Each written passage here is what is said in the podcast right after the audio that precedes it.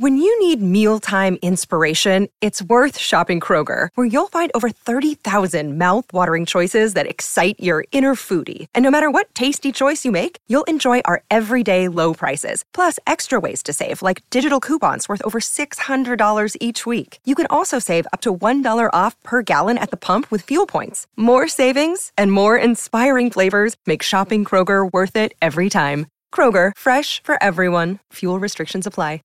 My view says that it's God's own nature that makes it the case that God can't prevent evil single handedly. That God's nature is first and foremost loving, and God necessarily loves everyone all the time, and that involves giving or empowering others, not only free will creatures, but cells and muscles and amoeba and quarks and the whole kit and caboodle. And because God loves everyone and everything, God can't control anyone or anything because to do so would be to go against God's own nature of love.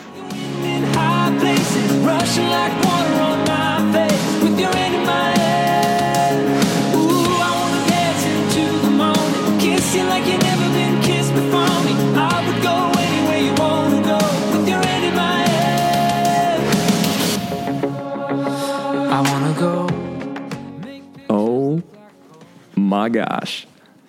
I, I, I can't tell who's more excited right now.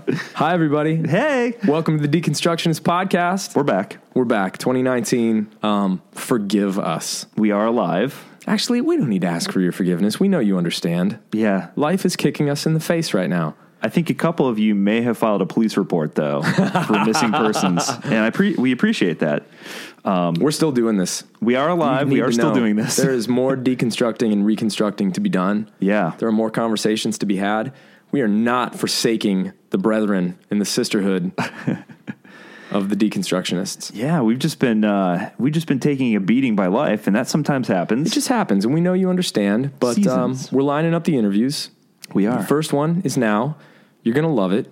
And we've got some really tasty treats coming for Yeah. you guys, just so you know. It's going to be worth the wait. We may not put out as many episodes this year, yeah. but we know that you're going to stick with us and love us through it. So Yeah. keep sending us suggestions. And uh, uh, we've just been getting tons and tons of emails. Hon- Honestly, probably more since we took a break. Yeah. With just people that have been impacted by this, sharing this still as if we just started and people are, you know, it's, uh, there's still just a lot of life here and it's really, really great. So thank you guys. Yeah, we had like eighty something episodes in the can, so I know some of you needed to play catch up, and that, you know. Yeah. So think of it as your opportunity to catch up to all the the good stuff that you know it's already out there. You know, John and I, uh, we're limited. We're limited. We're limited individuals. There's some things we just can't do. And speaking of what we people can't do, Yeah. you know, God can't do some stuff. what? He can't. Uh oh. It can't. She can't. Whatever. That's right. Uh, God can't. And uh, we need to get this going here because we had Tom Oord or Thomas freaking J freaking Oord. Another three name individual. No, you just can't do the freaking with three names. That's true. It's forcing it. We've learned that we learned that two, two, three years ago. And we did. We're heading into year four now. Yeah, Glennon Doyle Melton. I think we realized, and now it's back to Glennon Doyle, so we could just redub that in. But That's true. yeah, but um, Thomas Oord, uh, you guys are just going to love this. This has got something for everybody. Um, for people that are kind of going through something, and God is a really sensitive subject, uh, you're going to take a lot away from this with a new perspective on how to to view God in the midst of pain and suffering and tragedy. Um, for those of you that are a little bit nerdier and you like a philosophical approach to theology or just a new thing to consider, um, plenty of food for thought here, and it's really accessible. I mean, he's really good at just talking um, really just on the level where everybody can engage and understand and get something out of. So this is a really fun interview. And one of the things I love about this, we've had a, a few books over the years um, that are kind of formatted like this. But um, one of the cool things he does is at the end of each chapter, he has kind of study questions. So for those of you out there that are, are um, using some of the books by some of the authors that we've had on, um, you know, in like small groups or, or just with your friends to, to kind of discuss interesting topics, it's got some really cool questions um, at the end of each chapter that kind of uh, serve as the basis of, of good discussion um, that Yep. that I think are really cool. But yeah, it's a really easy read. Um, it's not a super long book, um, but for a guy who's a brilliant academic, he really breaks it down um, into you know uh, something that that anybody can understand. So great book, and those of you who um, are members of our book club might be seeing this one soon, or may have already seen it. I don't yeah, know. thank you, t- you know, to all the people on Patreon that just stuck it out and believed that we were doing our best Yeah, to bring you what you're supporting us for. We are still here. Yeah. We're doing things.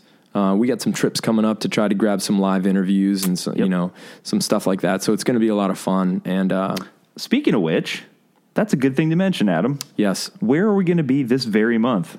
we are going to be in the UK. We're we're coming across the pond. Holy cow! It's the American invasion. And, and people are like, "Oh, you guys are you guys are coming over here for work?" Nay, nay, Nay, I say, We are we are going there because Adam and I very much need a vacation break.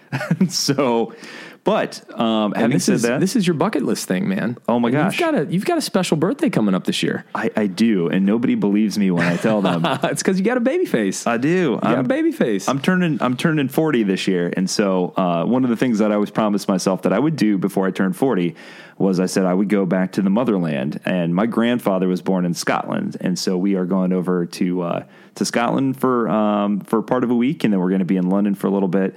Um, so we will uh, we'll definitely uh, if any of you are from either of those two fine countries, um, we'll probably have a night where we're at a pub somewhere that will It'd be super fun to meet anybody over Yeah. there. Um, if you're in the UK and you listen to this show and you would like to hang with me and John, send us a message on Twitter or email or something, and let's make something happen. We'd love to meet some brothers and sisters yeah from the United Kingdom. Yeah, I just, I just, I think we should go stalk the Nomad podcast. Oh, we totally should. I know we we love. Uh, for those of you who have been with us for a while, uh, know that we we both are big fans of the Nomad podcast over there. So love it. Yeah. They're the OGs. they are. They've been doing it forever, and Yeah. they're so so consistently good. Um, if you guys haven't heard it, um, they just have an insane guest list over the It's past amazing. like I don't know, like eight ten years. They just do it. They really are nomads. They are. Yeah, they're nomadic.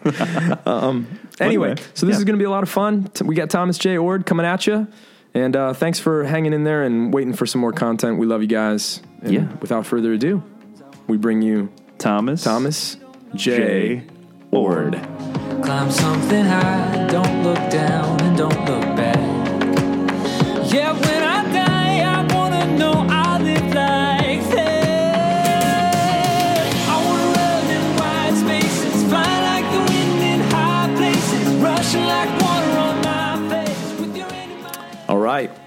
are here with Thomas J. Oord coming to us all the way from Idaho. First person I've ever spoken to from Idaho. So uh, this is this is a milestone for me. Thomas, Tom, we're going to call you Tom. Thank you so much for being on the show and talking about all the things that God can't do today. This is going to be a lot of fun. Sounds good. I'm, I'm looking forward to the conversation. Well, before before we get started, um, you've got this great book out that we're we're going to spend most of our time on called "God Can't: How to Believe in God and Love After Tragedy, Abuse, and Other Evils." Uh, but before we get into that, um, if you could just tell the the listeners a little bit about you, your background, and and how you came to do the work that you do today. Sure. I was fortunate to grow up in a family which my parents were uh, pretty good examples of living a life of love. I went to church an awful lot. Um, by the time I was in high school and into college, I was considered myself a committed Christian. In fact, I was uh, very evangelistic. I felt like the Bible called me to share the good news of Jesus, and so I spent a lot of time door to door witnessing. I joined Campus Crusade for Christ. I memorized Scripture. I did all the things I thought I should do to to have this, you know, sure and certain account of who God was and why God had all the answers. And then uh, when I was in college, um, I encountered a class on philosophy of religion. And for the first time in my life, I encountered arguments and ideas from agnostics, atheists, those from other religious traditions that were really um, challenging. Um, you know, most of the time when I engaged people in witnessing, I had done more studying and I was prepared and I could out argue them. But these people were super smart. And the kinds of arguments they met, they made uh, placed into doubt the basis for my belief in God. And so for the sake of intellectual honesty, I became an atheist. I will never forget picking up my fiance, who's now my wife, her getting into the car and me turning to her and saying, I just can't believe in God anymore. Both of us were um, preparing for ministry. We were both religion majors. And here I was no longer believing in the source of, you know, our religion, our faith. Wow. I, uh, yeah, I was a atheist for not a, a really long period of time, in part because I didn't give up the quest to try to make sense of things. Uh, you know, I wasn't an atheist because I was, you know, mad at the church or uh, anything like that. I was an atheist for on intellectual grounds, and I kept that thinking and studying. And I eventually came to think it was more plausible than not, not certain, but plausible that there was a God. And two issues were kind of um, at the very heart of my return to belief in God. One was that I couldn't find ultimate meaning if there was no ultimate ground for meaning. I wanted my hmm. life to have meaning, and you know, I thought things ought to be meaningful, but it didn't seem to make much sense if there wasn't an ultimate source of meaning. And the second one was that I had these deep intuitions about love, that I ought to be a loving person, that other people ought to be loving. And I couldn't make good sense of those if there wasn't a source for love. Uh, and so those two things were kind of the not kind of they were the the source of my return to faith in God. But it was a very thin kind of faith. You know, I I believed there was a God. I wasn't sure. I'm still not sure. Uh, I thought Jesus was pretty cool, and that was about it. um, but over the years, I have developed and deepened and widened some of my views. Um, and so today, I still wouldn't say I'm sure there's a God, but I do. I am committed to living a life of love. Believe that God is a God of love. I try to be a follower of Jesus Christ and I try to think carefully about a whole, a, a wide array of issues related to um, the world, love, and God. Wow. So I, I think the place we have to start, obviously, because like, as I as I kind of teased earlier, we're going to spend most of our time talking about your your recent book. God can't, and obviously, uh, as you even mentioned in the book, um, it's a pretty provocative title because I'm sure there are a lot of people that are out there saying, "What, what do you mean God can't? God, God can do everything," you know. So I think the place, the, the, logical place to start is is what do you mean by by God can't in in relation to what you call a God of uncontrolling love? Yeah, sure.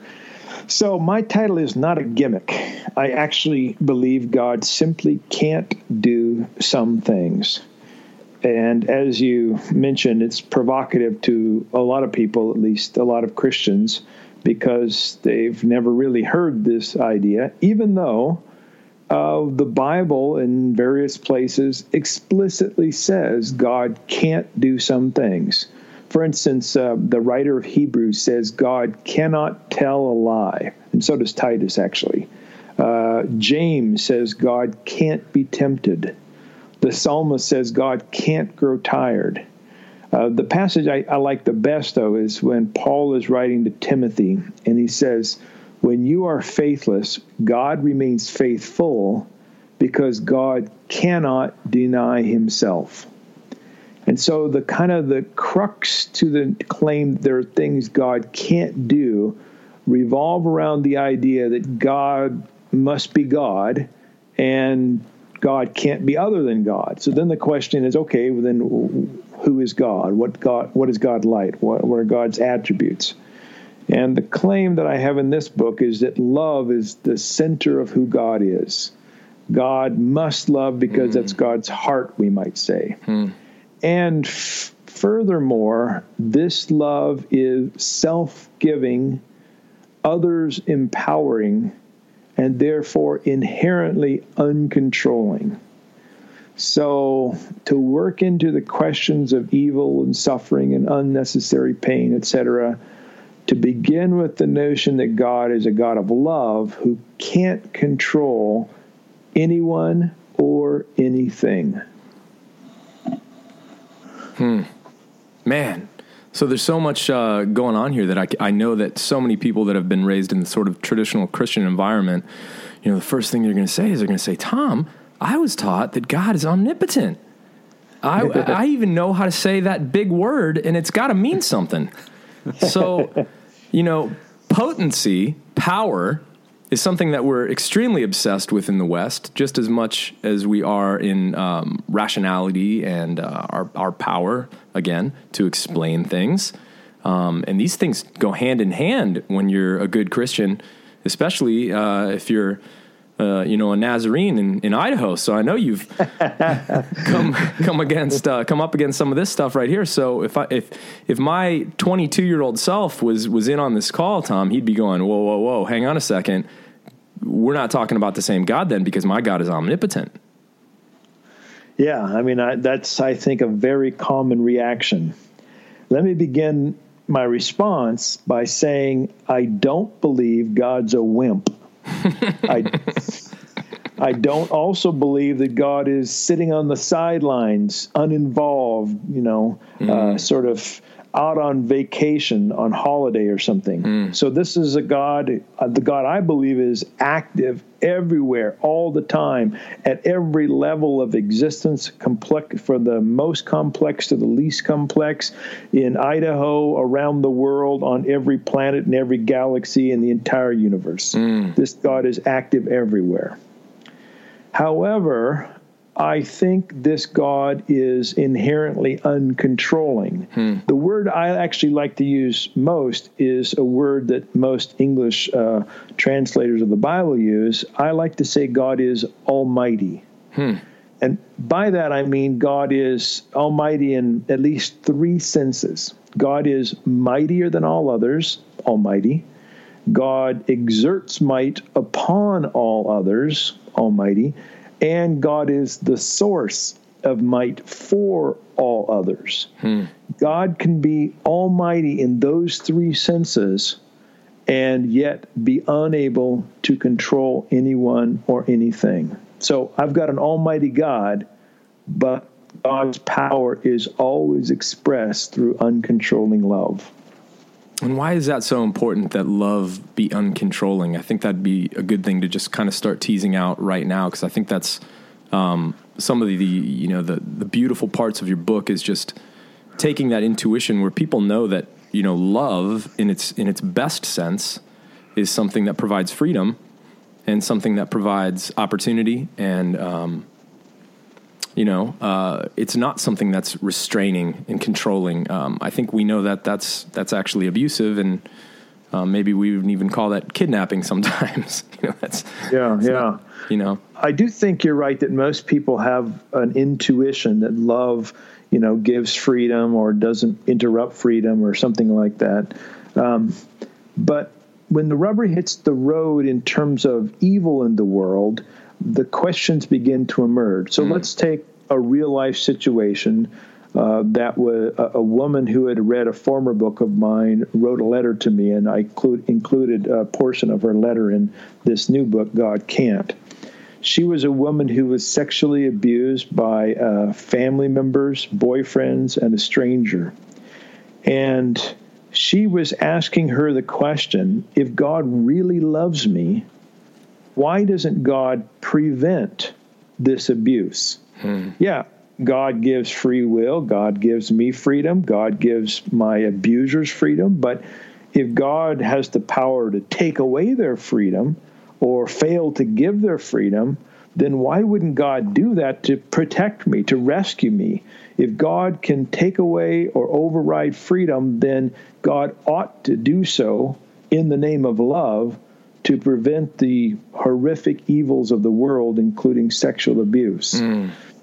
My particular view says God simply can't take away their freedom. Hmm. That God is giving freedom to complex creatures and agency to less complex creatures and mere existence to the smallest entities of reality. And God necessarily does this because that's God's very nature. Hmm. So one of the important things I, I think you talk about early on in the book, because obviously the, the, the basis of this book is is speaking about you know why why does evil occur and, and God not step in and, and stop it. But you you talk about the the nature of evil and you kind of you make a distinction between evil and what you call genuine evil. Can you explain kind of what you what, what you mean by that? Hmm. Yeah, I, I think we all realize that sometimes we should choose to do go through some pain because we know that there's something better that comes as a result. You know, when my wife and I decide we're going to have children, we know that it's going to be painful for her in the delivery room, and there's likely going to be painful moments as we raise our kids. But we go through that believing that, you know, there's going to be a lot of joy and it's going to be better. It's better to have children, et cetera, et cetera. So, um, I want to make a distinction between that kind of pain that's not genuinely evil and those events that make the world, all things considered, worse than it might have been. That's kind of a philosophical way of saying some things are just not for the good. They don't promote overall well being, we might say. And when we start thinking about those, you know, at least for me, some examples jump quickly to mind torturing children, I think that's genuinely evil. Rape, genuinely evil. Genocide. Now, there are some acts that we're going to have debates on. You know, right now it's super cold in Ohio, and it's nice. it's 52 degrees in Idaho, and some people in Ohio love the cold weather and they love it and they think it's great. You guys don't like it. Maybe you'd call it evil. I It don't is, know. It is evil. Absolutely, It is genuinely evil.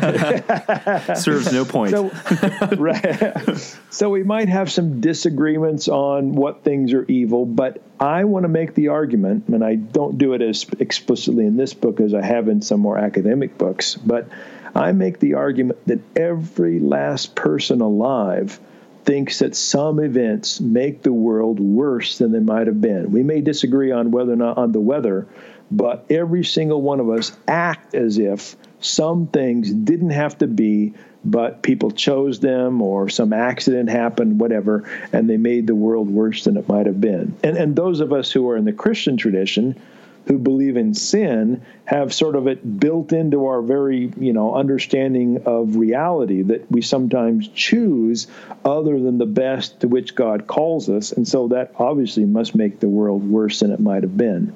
So there's a difference between apparent evil and genuine evil. Genuine evils are those things that make the world worse than they might have been. And every single one of us presupposes that those things occur, even though sometimes people will say they don't. So one, one of the things I thought was really interesting is you bring up a, a popular book uh, among Christian circles uh, in, in your book, uh, The Shack. The shack. Uh, yeah. And and you said you know as a whole like you know good book, but you you uh, had a slight issue with one of the uh, portions of the premise of the book, and it's this idea um, that the human uh, human beings can't fully understand good and evil. Uh, what did- what did you mean by that? Well, you know, it, it, it's not just the shack, but um, a lot of people, when they wrestle with these issues of the problem of evil, they'll give, you know, some sort of answer that makes pretty good sense until they get kind of backed into a corner and they don't have a good answer. And then they'll reach into their back pocket and pull out this big honking mystery card and put it right in the middle of the conversation. And they'll say, well, you know, God's ways are not our ways. And in the shack, I think Paul Paul Young does a good job most often. But when he has his characters ask the questions, you know, why didn't God prevent this evil in the first place? Why didn't God prevent Missy's death in that particular story? Uh, Paul Young doesn't have any of the characters give a kind of response that I want to give, which is that God simply can't do that. He doesn't want to take that extra step. And what he do, does is say, have the characters say, well, you know, who are you to try to understand God? Uh, maybe there's, you know, a way that this how somehow makes sense. And what I don't like about that, well, a lot of things I don't like about it, but one of the things is that throughout the book, Paul is trying to say we have a loving God, and I'm totally on board with that. Mm-hmm. But then when the going gets tough, and ask the question is asked why didn't god prevent this evil? Then he pulls out that mystery card that says you know god's ways are not our ways. We have finite minds. Who are we to ask the questions about this? And i think that's cheating. I think that is the wrong way to go so while i don't want to claim that i have god all figured out I think pulling out the mystery card and putting it right in the center of the questions is um, not legit. Man, that's that's really really interesting. You know, one of the things that you know, being a, a podcast named you know the Deconstructionists, mystery is something that comes up on this podcast a lot, but you know, not necessarily as a trump card. I think that uh, one of the things that I started to realize is somebody who's a repenting rationalist. You know, somebody somebody somebody that thought that they could have an answer, you know, eventually to everything, and probably pulled out the mystery trump card every now and again. Is um, mystery for me has become more of a premise than a than a trump card in a lot of senses. That uh, I enjoy the conversation. I enjoy putting words to these things, but the but the mystery never goes away. It's always a part of it, and I I never really get the impression that I'm going to be able to neatly package any of this, and that uh, maybe you don't need to. But that doesn't halt the conversation it uh, in some ways it opens it up more. You know, there's always going to be you know more questions, and I think the the desperate need that we all have to be able to understand all of this and and live without uncertainty is just uh, is just problematic. Yeah, yeah. I guess I like to make a distinction between mystery in the sense of whether or not we can be certain our views are correct Mm. and and mystery in the sense of pulling out the card when the logic goes against our way of thinking. Oh, that's brilliant. Yes, great distinction. Yeah, maybe. How about if I throw an illustration out at you guys? Let's let's suppose um, I don't know if you know this, but I'm a big time backpacker, and let's suppose I'm backpacking in Idaho, and I come upon a um, a bottle, and it has a little note in it, and I get the note out of the bottle, and it's a message that someone has written from Nairobi, Kenya. And I'm thinking to myself, how in the world did this bottle get all the way to Idaho? And I come back and uh, I get some friends together and I say, you know, this is amazing. I found this thing. I wonder how it got there. And they say, I tell you what, let's do as an experiment. Let's come up with, you know, there's four of us, what we think is the four best explanations possible for how this bottle got from Nairobi, Kenya to the backcountry of Idaho.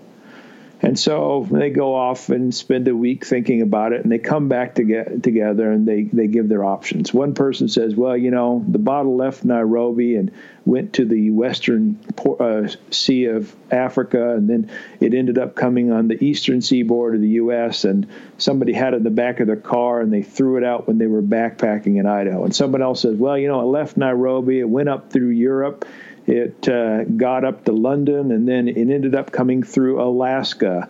And someone else, you know, gives another op- uh, explanation. But let's suppose that of these four explanations, only one of them gives any kind of possible explanation of how the the bottle got across the ocean. All the rest of them leave out this essential question of how the bottle gets across the sea from one continent to another. They all got explanations of how it got from Nairobi to the coast of Africa and how it got from the coast of the U.S. to Idaho, but none of them except one give us any kind of possibility of how it got across the oceans. Now, in my view, that question of how it got across the ocean is a big mystery in three of the four possibilities. Now, the one that give us an explanation, we don't know for sure if that's the right explanation, but at least it gives us some sort of explanation of how it got across the ocean. And I think that one is going to be more plausible than the other three because it doesn't put a big mystery right in the middle of the model. I'm proposing here a model of how we might think about God that doesn't put a big mystery right in the middle of it like so many other models do. Hmm. Well, yeah, that's good. Let, yeah, let's keep let's keep following that train of thought there because one of the ideas you give in the book is that God feels your pain and that God is, as you said before, not aloof or you know what we might call uh, you know the the clockmaker version of God, where God ceases to take an active role uh, in, in creation. But you say God is present in pain and suffering, and God experiences empathy. Uh, but you make the distinction between empathy and pity. Explain that a little bit. Well, you know, it's somewhat arbitrary, but I, I tend to think of the word as pity as uh, someone who looks at a bad situation and says, "Sucks to be you," you know, sort of hasn't doesn't have any sort of feeling of what it must be like to be in the rotten situation, but just observes from a distance. And I think God is not only present to us when we suffer, but God is actually affected by suffering. In other words, God feels our pain. It may not be exactly like we feel it, but since God is omnipresent and, in my view, relational, God suffers with us when we go through pain. Oh, when I think I'm doing pretty good, there's always something else. Oh, 'cause every time I think that I have learned all that I need about the world, I learn a little more. I think I think one thing before we get too much further into this, I'm thinking that you know for anybody listening to this, they're going to be super curious for us to continue to dive a little bit further into what you mean when you say God can't prevent some evil, all evil. What you know, how, however you kind of break it down in the book, you get into that a little bit. Um, I think right now it- it'd be good to kind of give them a little bit more as to as far as what you mean when we're talking about God, you know, the supreme being, like you said, Almighty, but the fact that He can't, and the distinction that we are starting to get to a little bit with the fact that you know power may may not be the preeminent thing in God's character, but love is. Could we let's talk about that a little bit? What what do you mean when you say God's God can't, and and what does that have to do with love? Yeah, so um, maybe a way to clarify what I mean by saying that love shapes God's power or love constrains God's power or we ought to understand God's power in the light of love is to contrast my view with one that I might say is to the right of me and one is to the left of me. Yeah, that'd be I'm good. not sure. So, on one side are people who say, well, God is loving, uh, but God voluntarily chooses not to stop evil. So, God could, but because maybe God values free will or because God thinks we need to learn a lesson or whatever, God voluntarily restrains from stopping something that God could stop. Um, this view has big problems, I think, because it means that there's no such thing as genuine evil to God. It means that every rape, every torture, every genocide is something that God could have stopped, but decided not to. Maybe, you know, because maybe God wanted to respect our free will. Let me give an example of why I think this doesn't work. Suppose uh, I'm in my backyard here in Idaho, and I've actually got a little creek in my backyard. Suppose my oldest daughter and my youngest daughter are playing in the creek, and my oldest daughter puts my youngest daughter's head under the water because she's mad at her and starts to drown her. And suppose I see this happening and I'm close enough that I could run out there and intervene and stop this.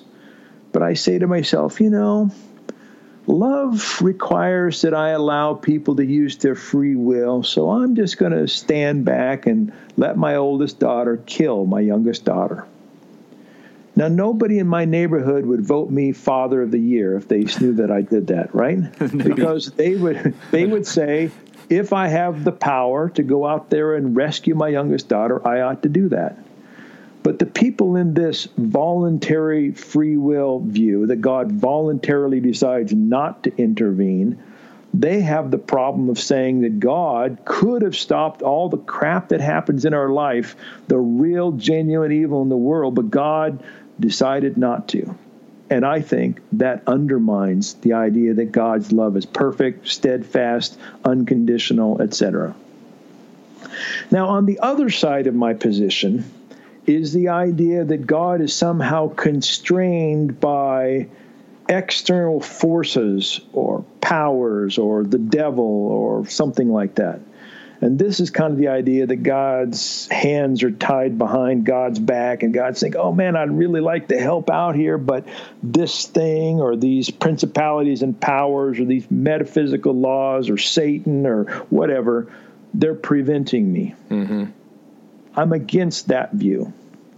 My view says that it's God's own nature that makes it the case that God can't prevent evil single handedly.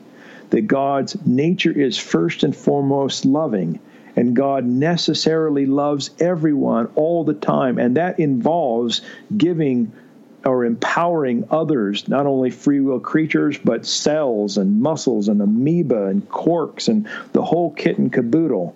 And because God loves everyone and everything, God can't control anyone or anything because to do so would be to go against God's own nature of love.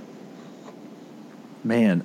So one of the things that you bring up in the book that I thought was really interesting that I would love for you to, to explain is you talk about um, the idea of the golden rule, which I think everybody is familiar with, but you also talk about this thing called the crimson rule. What is the crimson rule?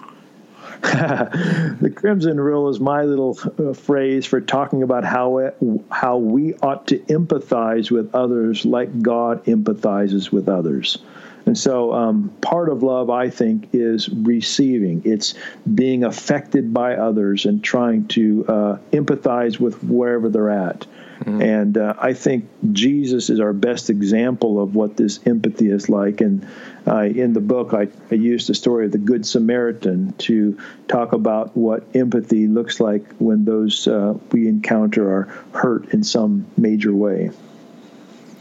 I love I love that I love that part of the book. The other, the other thing I, I really want you to, to kind of talk about is you talk about you had the student uh, named Kevin who I think uh, kind of encountered a similar struggle to I think uh, what a lot of us encounter at some point when we're really like studying the Bible, which is you know this this issue with um, uh, especially the Old Testament, this violent God, you know, if, uh, uh, you know, of the Old Testament, and and so he he mentions at one point he kind of almost refers to God as like a mob boss, but he's like, you know, I really like this Jesus guy.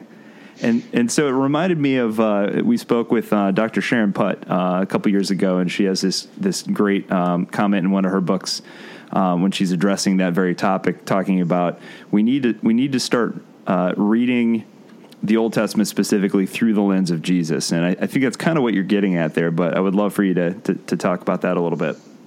Yeah, that's definitely what I'm getting at. I think a lot of us have this notion of God, and then they try we try to place it on Jesus instead of thinking that Jesus is our clearest revelation of who God is, or at least God's character.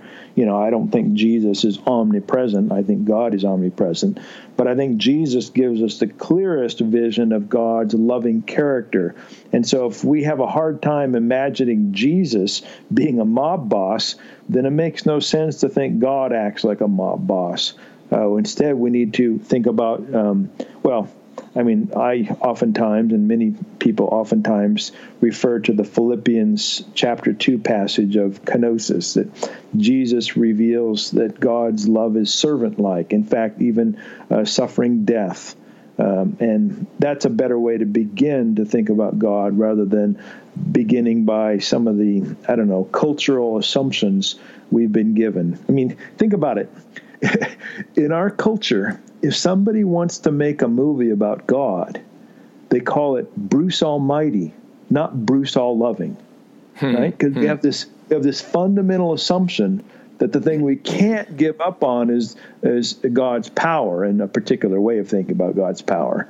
Uh, but I think we ought to begin with love and then try to understand how we best should think about God's power in light of love.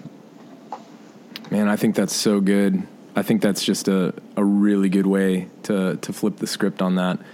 You know, as as I'm sitting here, I'm trying to just think through some of the tragedies and you know the the real conversations that I've had with people where some kind of tragedy has thrown somebody into you know what we would call a crisis of faith or doubt or the, these kinds of questionings that that really get down to the heart of who they believe God to be and whenever we're talking about who we believe God to be if we're going to be honest we're we're really talking about what we believe reality to be most like at its core and mm. and we're also talking about you know identity because whatever we believe about reality and whatever we believe about God is really a lot of what we believe about who we are and how we relate mm. to all this. So yeah, um, I think one of the things that I'm driving at here is when tragedy strikes, the the question of God really comes under fire.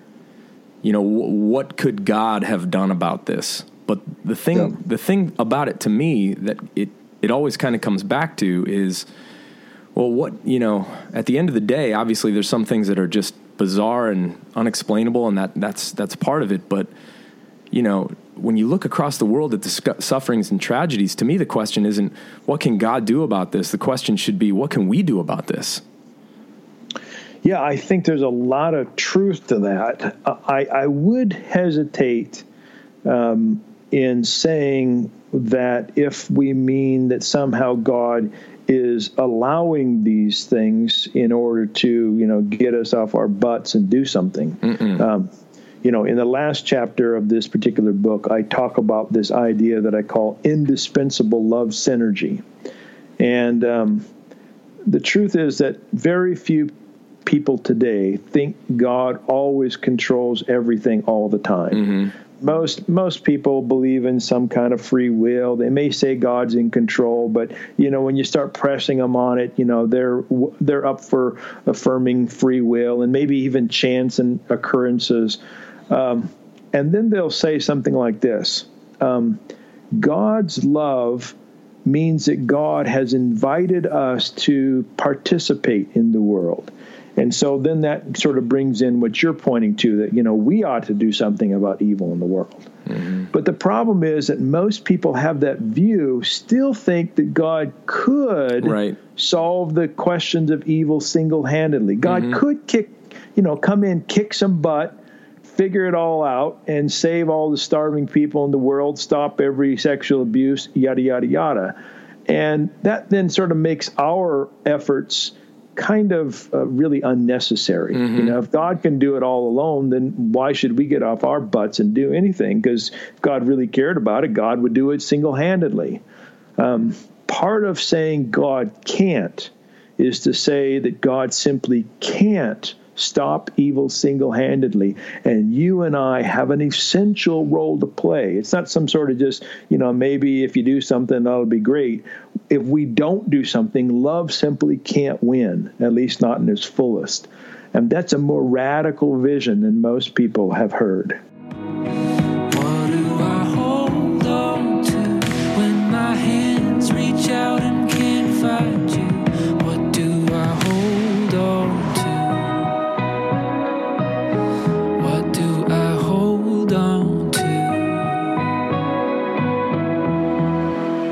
No, that is exactly what I am trying to say. If if we really cool. do get the heart of what you're saying, that it's not God won't, um, it's not that He's you know trying to teach us a lesson uh, or anything like that. It's it's that he, he actually can't if you understand God as love primarily in the way that you're suggesting. That is a, a huge motivation for us to be far more empowered and far more uh, taking seriously our our beautiful gift of of existence and being here. And what are we going to do with this? And exactly, it means our lives are significant. They so much more significant. Matter. Yes, so much yeah. more significant. Not just as yep. worshipers in the churchy kind of sense, right? But as uh, you know, to go back to, to Genesis as tenders of the garden, as bearers of the image, as love right. in action. As, you know, the first incarnation, God pouring himself out into physical matter and physical reality and crowning it with humanity that has this potential to, to work with hands and voices and eyes and feet and muscle and actually interact with this reality that all came from God's potential. And here we are with all of this ability, wondering what God's going to do. And it's like, what are you going to do? Exactly. Preach it, brother. Preach it. that's, that's why I love this perspective because it it Yeah. puts it back into humanity's hands. You know, just it, Yep. it's it's really really. I think it's thrilling. I think it's really great. Well, I'm happy to hear that. Sometimes when I, I give this perspective, a certain percentage of the crowd has the kind of reaction you seem to be having. You know, like, yeah, we got to we got to do something. My life really matters. But then there's often a smaller percentage that sort of their their shoulders kind of slump, and they say, "Oh, you mean what I do actually matters?" And it's like depressing to them. Um, I'm not sure exactly what's going on there psychologically, but I do want to recognize that some people aren't really jacked up and you know inspired by this vision. They see it as meaning that they have to take their lives really seriously. that's not a very happy thing for them. Oh man, yeah, I I'm sure that's there. Yep. So one one of the things I would love to hear you talk about because you have this great uh, part of the book where you talk about uh, community, and one of the things Adam and I have tried to communicate since starting this podcast is just the importance of community, especially due to the fact that a lot of the the people who listen to our podcast. Um, are really kind of just kind of wandering and looking for um, a spiritual home, whatever that looks like. And so you talk about in the book about uh, community, and you have this great quote. Uh, so I'm gonna I'm gonna quote you to you. How about that? All right. You say unswerving solitude stunts growth. Those who persist alone perish alone. We need relational arcs that promote health and healing. We need places and people who express God's emphatic love. But what's interesting is that you also mentioned that you know there are times when you know people experience evil at the hands of the church. So maybe the church isn't the healthiest place for them to to seek community. So for for a lot of the listeners that that are out there right now who are like, yeah, that's me. What would you suggest to them? What would you say? You know, this is hard um, because a lot of people I know who are Christians uh, want to give an enthusiastic thumbs up for the church. And I just can't do that. You know, I, I've seen the church hurt a lot of people, and it's hurt me. Sometimes church or church people just suck, and there's just no way around it.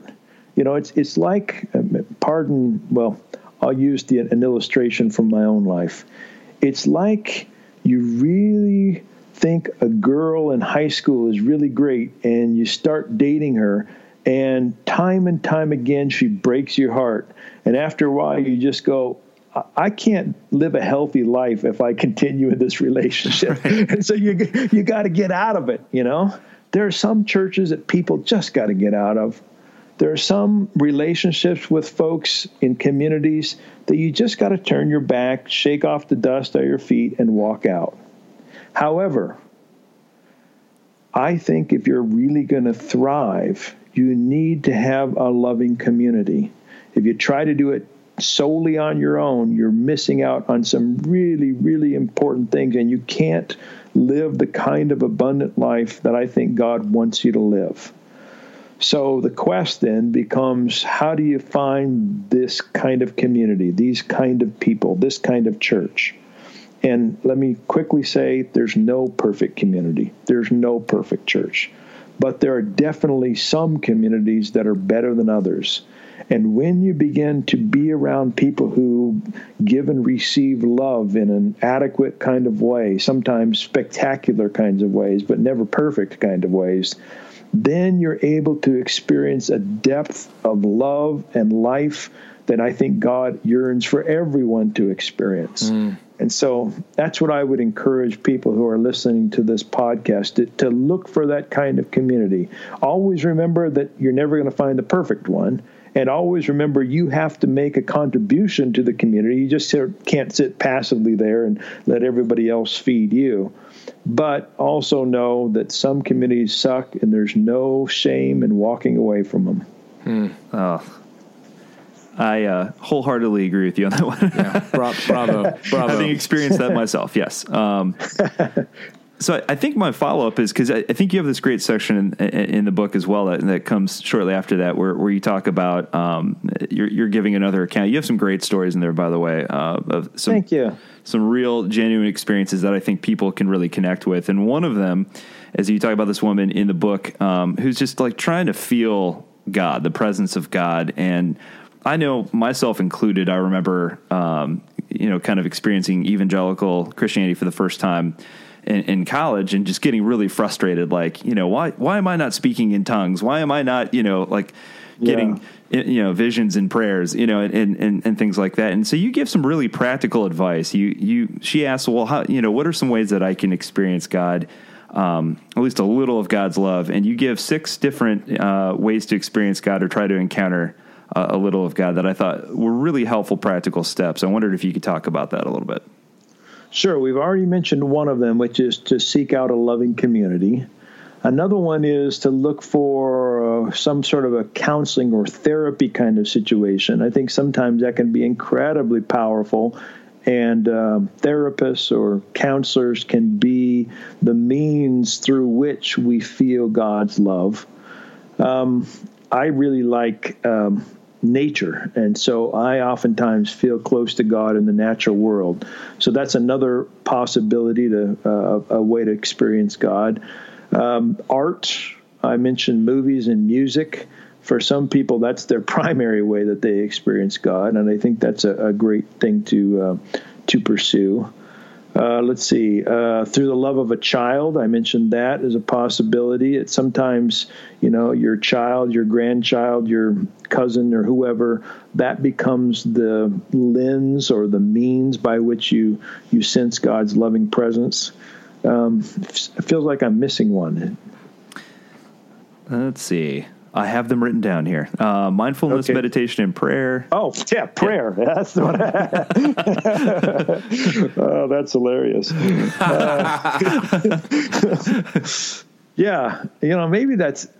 Yeah, I mean, I think a lot of people feel God in prayer, but a lot of people don't. Also, so um, at least in the tradition I've been a part of, that's the go to one for many people. If you want to sense God's loving presence in your life, then you spend time in prayer. And sometimes that's been helpful for me, but other times not. And so I don't, I don't want to uh, place uh, too much emphasis on prayer, but also I want to acknowledge it as a, a real possibility to experience God's love. Mm. A couple things on that, real quick, Tom, because I think this is great that actually that little that little bit happened just now because it's perfect. Because I wanted to highlight, I wanted to highlight this anyway. You, you know, okay. you say mindfulness, meditation, and prayer, and I think that um, lumping those together is interesting, especially with what you just said about how a lot of people just can't can't do it the way they used to do it anymore. So, yeah. um, two questions then. How do mindfulness and meditation kind of fit into that category for for you, and how how have you seen that with other people? And then um, number two, let's talk about prayer just a little bit going forward. Okay, sounds good. This morning, I did what has become a very common form of prayer for me. I got up, I'm walking my wife's dog these days, put my dog on the leash, walked out the door, and the first thing I thought to myself is, I want to symbolically breathe in God. So I sucked in my breath. And then I symbolically breathe out love. And I start, I begin to do that as I walk down the sidewalk, symbolically breathing in God, symbolically breathing out love. As, and that beginning to pace my, my breath focuses my attention and my attentiveness on God and the way I might live out my life. And sometimes my mind starts moving into, instead of expressing lo- love in general, I think of specific forms of love. Hmm. Sometimes I think about people. Sometimes I just kind of set my intentions on the day. This morning, actually, when I was walking, my mind went to an essay that I want to write on love and, and ecology. So that was kind of where my mind went, and mm. I just naturally let it go there. Um, it becomes oftentimes very meaningful to me, mm. and sometimes I try to redirect my mind places. Other times I just sort of let it go. That's far different than when I was in high school and I had uh, the model of prayer given to me by I think a pastor or somebody that I needed to start off with uh, praise, then go to thanksgiving, and then go to petition. Um. I'm not saying that way is wrong. I'm just saying that um, uh, that doesn't work for me like it once did. So I suppose I would say to your listeners that it's okay to experiment with prayer, meditation, mindfulness. Um, it's okay to think outside the box. And when you do, you'll start to see passages of scripture that you you missed previously and think, "Oh man, that actually fits." You know, this passage of scripture actually in, fits this notion of mindfulness that uh, you know I'd never thought of before. So there there are a lot of ways I think to do this. That's beautiful. I love. You know, I've we've heard some rabbis teach that uh, the name of God to the Hebrews, Yahweh, is a is a breathing exercise in and of itself. Yeah, Just uh-huh. just that word. So that that's what came to mind when you were just doing that for me. But you know, for some people that are going to take some time adjusting to this idea that God can't, uh, I think it's going to really interrupt, and maybe in a good way, their prayer life. yeah. So if God can't, this is my last question for you. What do we Okay. do with what do we do with prayer? Yeah, so I'm assuming you mean what we oftentimes call petitionary prayer. Correct. Like, Which, yeah, is, which is probably 95% of all prayers being thrown out there. yeah, yeah, yeah. So um, let me begin my answer on petitionary prayer and God can't by talking about the normal or not normal, the traditional views people have of God and how those make very little sense of petitionary prayer. So, one very common view is that God knows the future with absolute certainty. Hmm. God sits outside of time. God knows exactly who's going to be the next president of the United States and every president thereafter. Everything in the future is totally known by God. Now, if you believe that, then it's hard to imagine how your prayers will make any difference in altering the future God already knows is settled, fixed, and complete.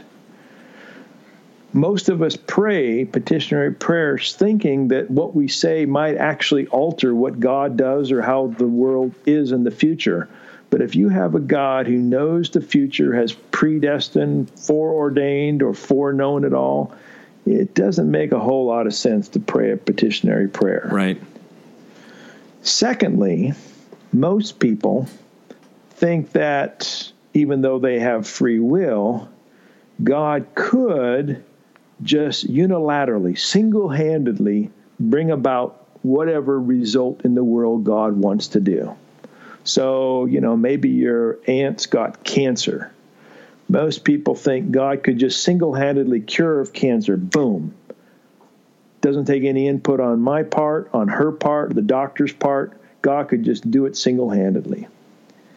Well, it's kind of hard to be motivated to pray for your aunt's cancer if you think God can do it without your prayers. I mean, in fact, I mean, it's kind of a, a weird and gross view of God. Is God sort of on the sidelines, twiddling his f- thumbs, thinking, you know, if John doesn't pray 87 prayers, I'm not going to step in and help out his aunt with her cancer. Right. I could do it all alone if I wanted to, but he's got to earn it. You know, what kind of view of God is that? If God is loving and God loves everyone all the time, and God can single handedly do anything, then why should we even have to ask God? God's going to do the loving best no matter what we do.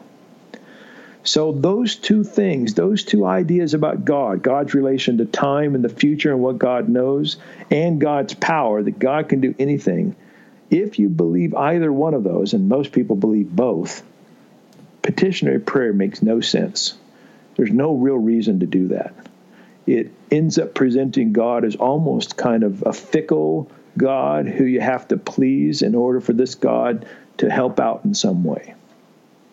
Now, in my view, God can't heal that cancer single handedly, but God works with creation, not only the cells in Aunt, whatever her name's body was, uh, but also my activity actually makes a difference to God and the world. What I do can actually open up new possibilities for God to act that may not have been available had I not done something, had I hmm. not prayed. Hmm. And so, in my view, prayer makes a difference not only to God, but sometimes some things might not get done unless you and I act to pray or to pray with our feet, pray with our mind, etc. So, Wow, man. in this perspective, I think it makes more sense, even though people, I think, admittedly at the beginning start to wonder why they should pray. I mean, do people really think that if you prayed, you somehow are going to enable God to control others as if God couldn't otherwise? I I don't believe that. Um, in fact, most people I know, they won't pray a prayer like this. They won't pray, God, force Uncle Joe to become a Christian because they think Uncle Joe has free will and you know God either won't or can't do that.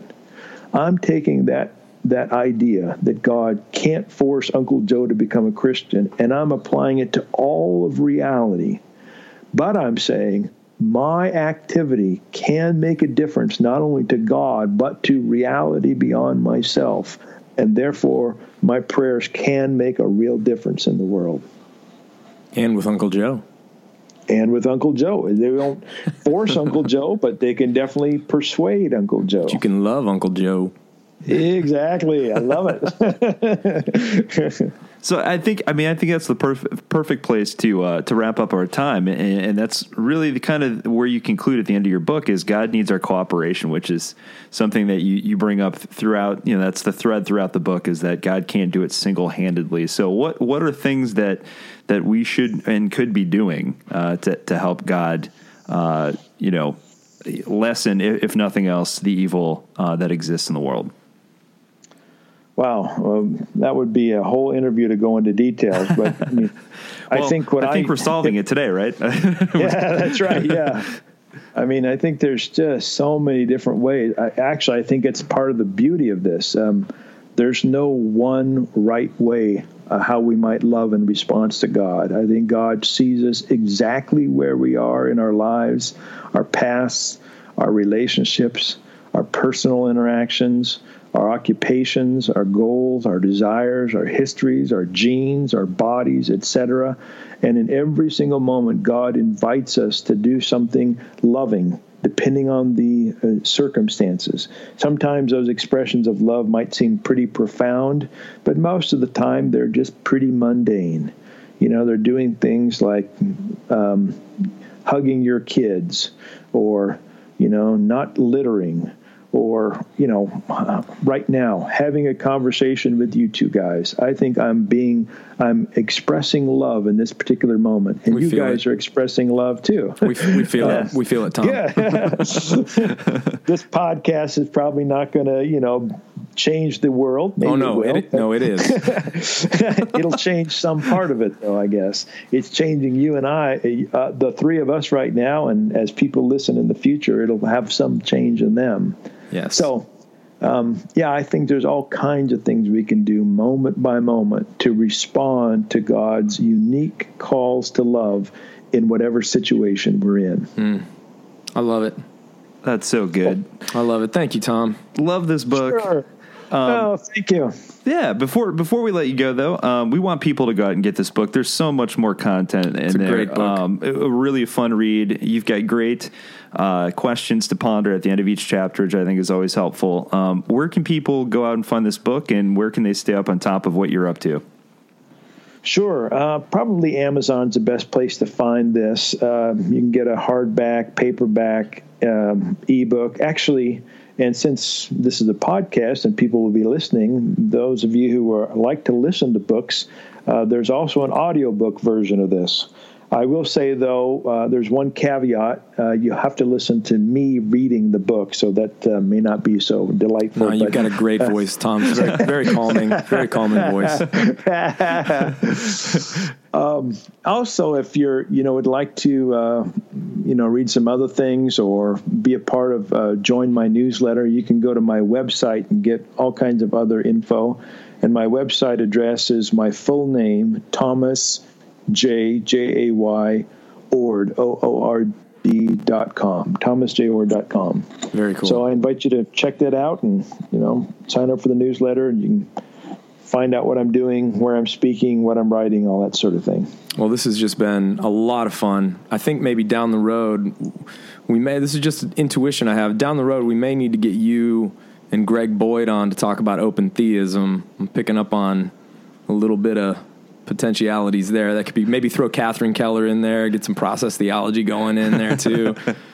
That would be a fun conversation. That would be Both super fun. are- people are my friends, so I'd love to do that. Oh, I that's kinda, awesome. I kind of had a feeling. I kind of had a feeling. That's great. Great stuff. Well, thank you so much. Uh, it, it was an absolute pleasure having you on, and thanks for helping us kick off uh, 2019 in a big way. So, thank you so much. Yeah, it's been my pleasure. Thanks for inviting me for the conversation. Any anytime. Awesome. Well, we'll catch you next time. beneath my skin. And I can feel your eyes are on me. All the lights are going dim. Maybe I love you, maybe I hate you. There is something in your eyes. well, welcome back, Adam. Oh man, that was a that was a really fun conversation, and I just it, it, it especially when you start talking about these things that you had to have so ironed out when you were like in high school if you were going to church, things like who is God and what can God do. I mean, those were like the basics. Yeah. To be in like my late thirties.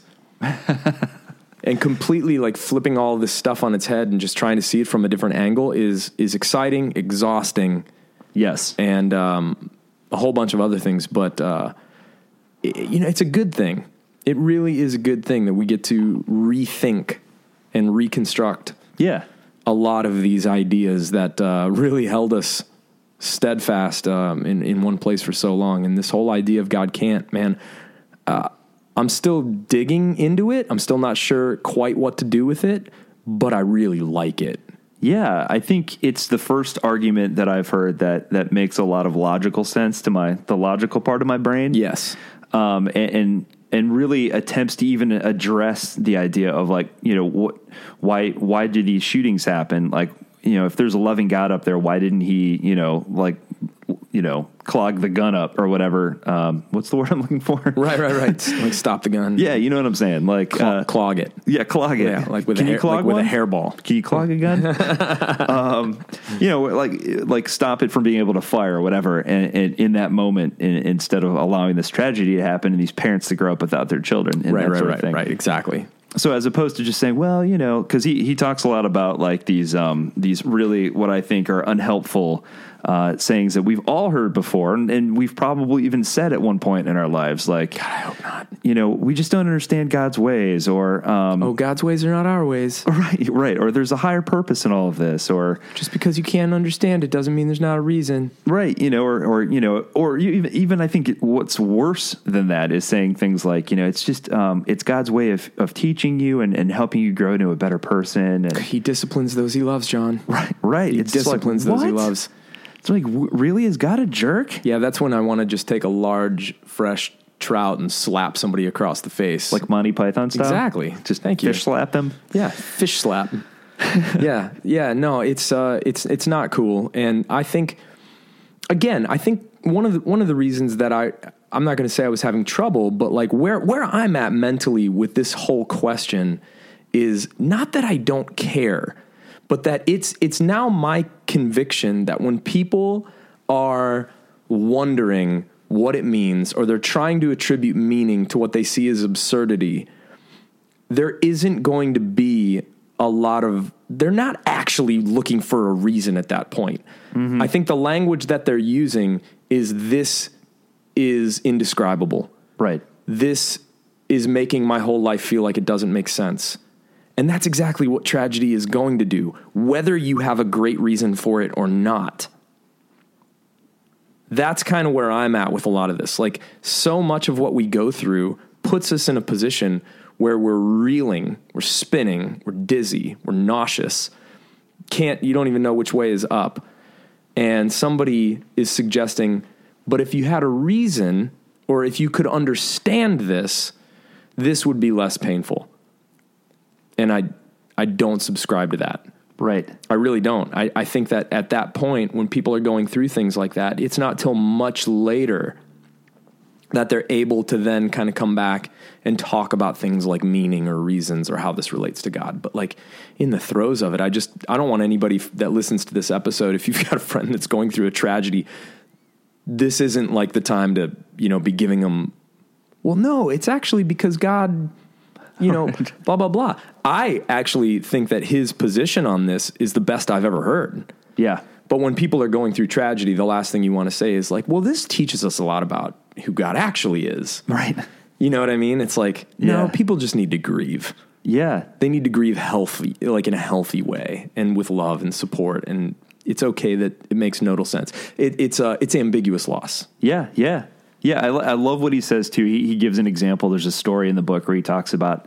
Um, I think it was uh, um, his wife was going through something, and his instinct. And I completely identify with this because I, I I've gotten yelled at enough for this uh, myself. But when something terrible goes wrong, I go into fix it mode. Fix it. I'm just like, here are all the ways that we're going to fix this problem when people who are going through trauma or tragedy really don't like want that necessarily. They they just want you to empathize, and by empathize, you know, he talks about like entering the suffering with them, and, and sometimes that's just hugging them and saying, "Yeah, that sucks. I'm sorry. Yep. but I'm here with you." Yep. Um, the other thing I, I love too is this: the, the the whole premise of the book is that that God works in conjuncture with us. Yeah. And it, if anybody's been listening to the podcast lately, I've said this probably way too many times, but I've been reading a ton of Jewish uh, literature and, and, and reading a ton of Jewish scholars. And one of the things um, that, that keeps coming up in what I've been reading is this idea that, that God or that human beings um, enter into creation with God. And that creation continues uh, through the Holy Spirit, through us, his God's creation, which is this ultimate act of love. And I, I think that's what he's kind of getting at in the book is that, you know, God acts through us. And he gives a lot of examples like, um, I think it was kind of funny. He talks about how, like, you know, God gives us doctors, you know? Yeah. And, you know, healers, you know? Yeah. And, uh, and acts through, through human beings, you know? And it, it, it makes me think of that. Um, what's the joke with the guy in the rowboat in the middle of the ocean who's like, I'm waiting for God to save me. And the helicopter's like, but we're here. It's like, yeah, I'm waiting He's for like, no, no, no. The ship liner comes by. It's like, no, no, no, I'm good. I'm waiting for God to save me. Yeah. Yeah, no, totally, dude. Totally.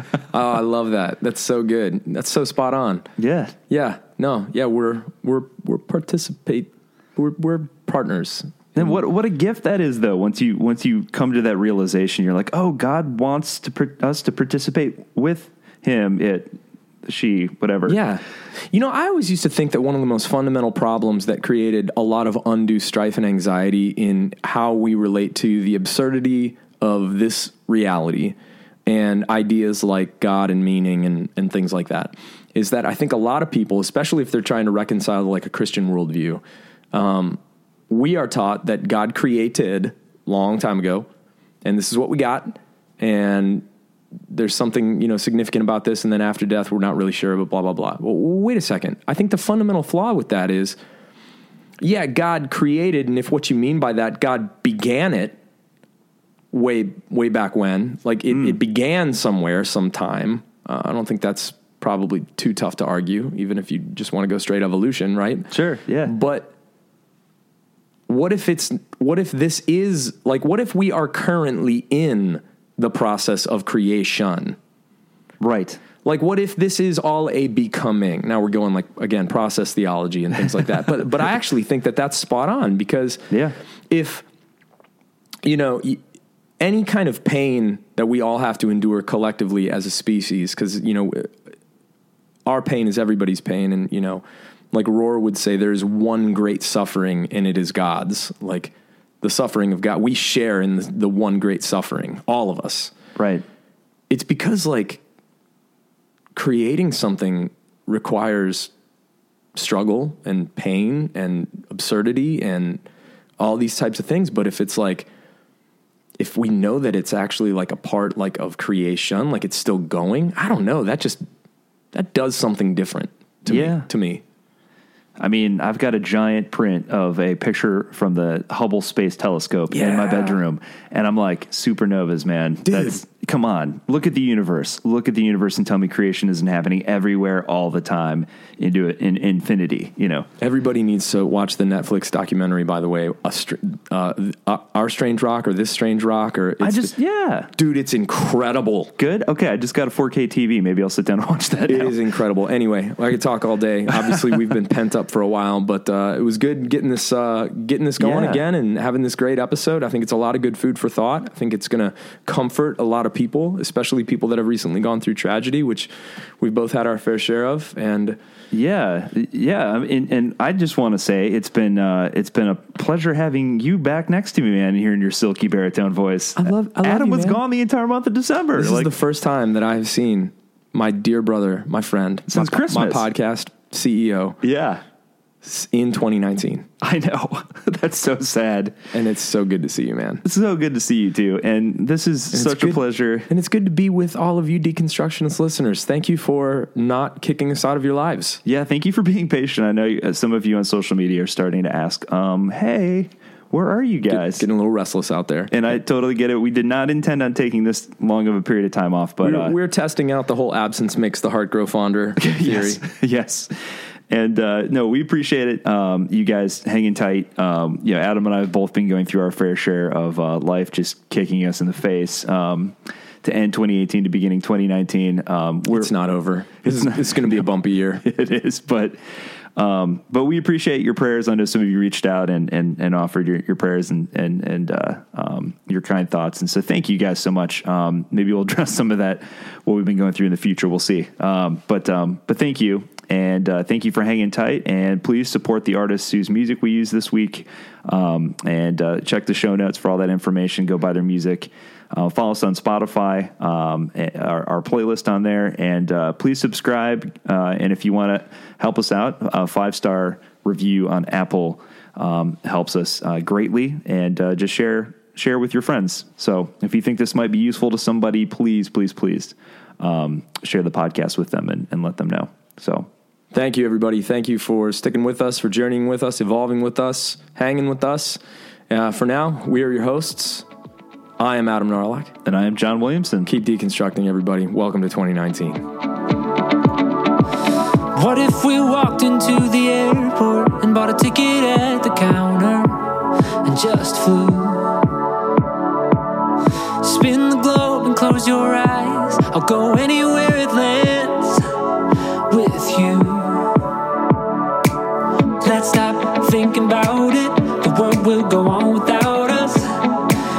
We'll somewhere.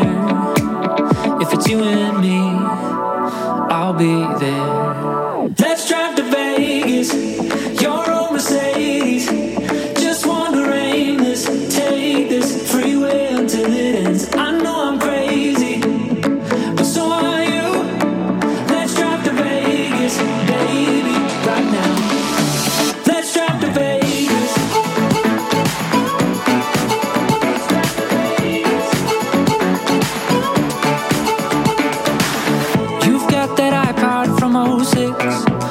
The songs we know. Oh well, we blew the speakers. Gas station coffee